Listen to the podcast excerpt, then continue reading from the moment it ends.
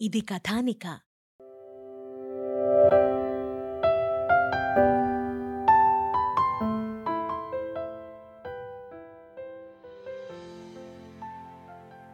అందరూ లంచ్ ముగించుకుని లాంజ్లోకి వచ్చాక రామరాజు గారు ఫ్లైట్కి ఇంకా గంట టైం ఉందని తెలియజేస్తాడు.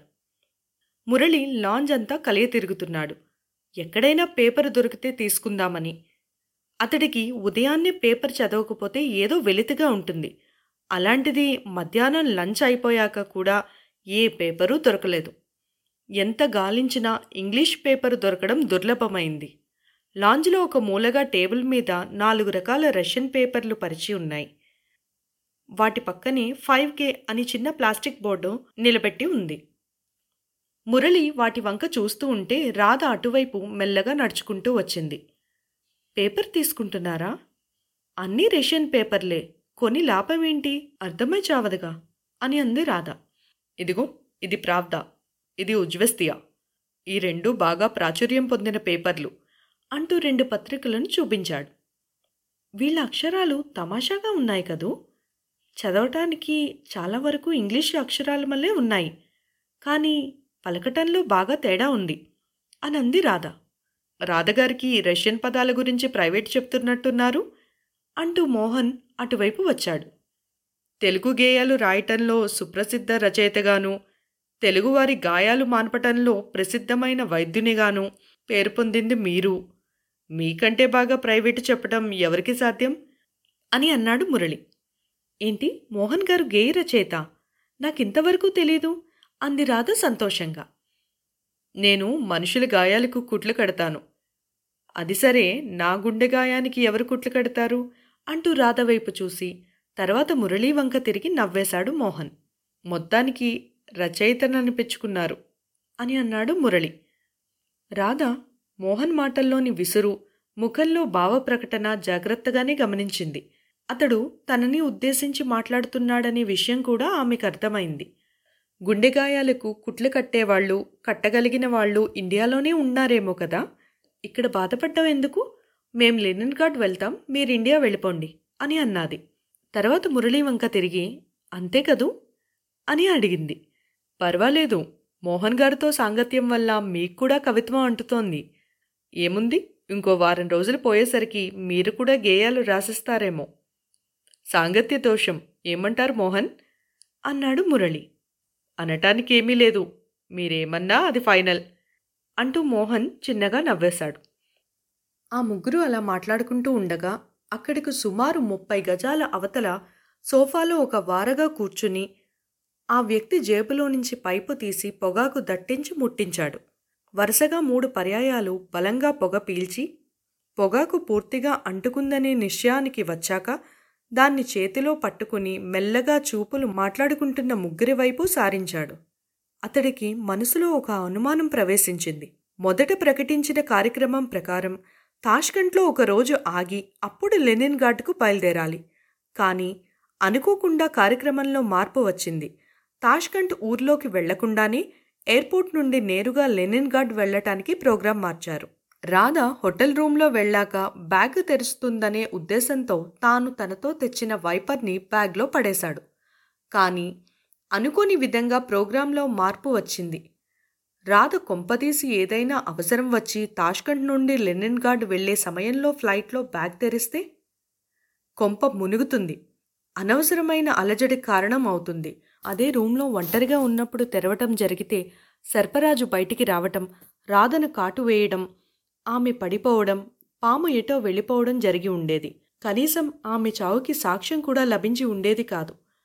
ఇప్పుడేం జరగబోతుందో వేచి చూడాలి అని అనుకున్నాడు ఆ వ్యక్తి. మురళిని సమీపించి ఐఆమ్ డేవిడ్ విక్టర్ డేవిడ్ అంటూ తనని తాను బృందంలో మెంబర్గా పరిచయం చేసుకున్నాడు.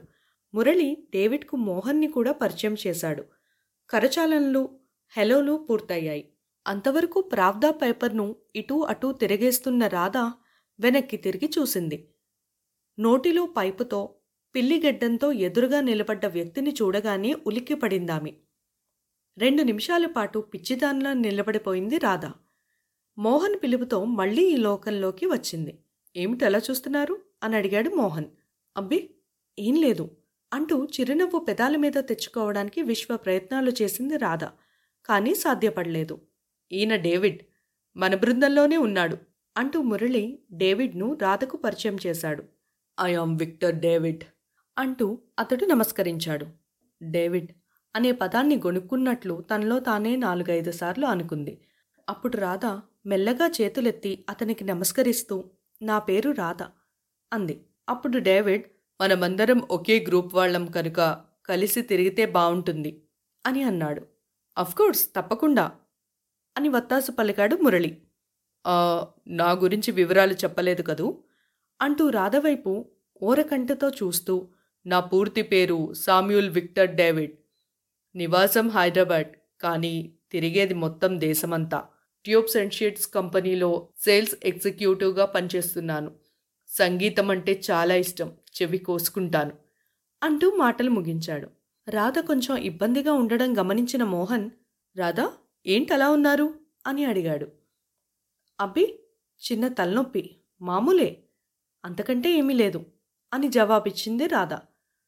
నా దగ్గర టాబ్లెట్ ఉంది ఇవ్వమంటావా? అని అడిగాడు మోహన్. ఆహాహా అదే పోతుంది. పర్వాలేదు అంటూ మోహన్ వంక కృతజ్ఞతాపూర్వకంగా చూసింది రాధ. రాధ మనసు నిండా అలజడే. తనలోని గాబరాను బయటకు కనపడకుండా దాచి మామూలుగా ఉండేందుకు ప్రయత్నించింది. సియూ అగెయిన్ అంటూ డేవిడ్ చిరునవ్వు చిందిస్తూ పైపు పీల్చుకుంటూ ఎదురకు సాగిపోయాడు. రాధ బరువుగా ఊపిరి తీసుకుంది. అతడు వెళ్ళిపోతూ ఉంటే నడక ఎందుకో కాస్త విచిత్రంగా అనిపించింది రాధకు. ఎడమకాలు లాగుతున్నట్లు నడుస్తున్నాడు. ఆ నడకే కొత్తగా ఉంది. మనిషి చాలా టిపికల్గా ఉన్నాడు కదూ? అని అన్నాడు మురడి మోహన్ జేబులో నుంచి పది కూపెన్లకు నాణం తీసి పక్కనున్న ప్లేట్లో పడేసి ఆ పక్కనున్న పేపర్ల కట్ట నుండి రెండు పేపర్లు తీసుకున్నాడు. ఎందుకు? మీరు చదవగలరా వీటిని? అని అడిగింది రాధ.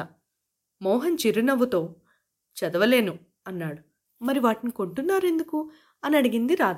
నా లైబ్రరీలో దాచేందుకు. రావ్దా ఉజ్వెస్తియా ఈ రెండు రకాల దినపత్రికల కాపీలు నా వద్ద లేవు అని అన్నాడు మోహన్. చదవటం రాకుండా లైబ్రరీలో దాచటం ఎందుకు? కేవలం అలంకారం కోసమా? అని అడిగాడు మురళి.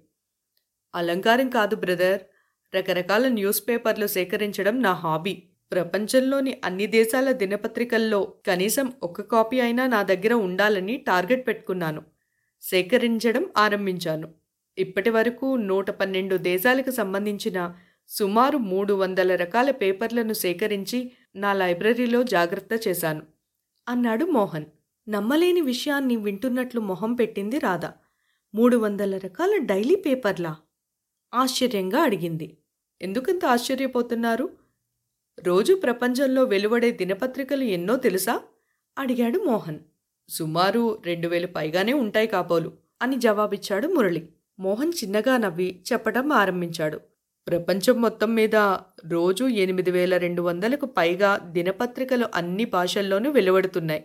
మన దేశంలోనే తొమ్మిది వందల ఇరవై తొమ్మిది రకాల దినపత్రికలు రోజు వెలుగు చూస్తున్నాయి.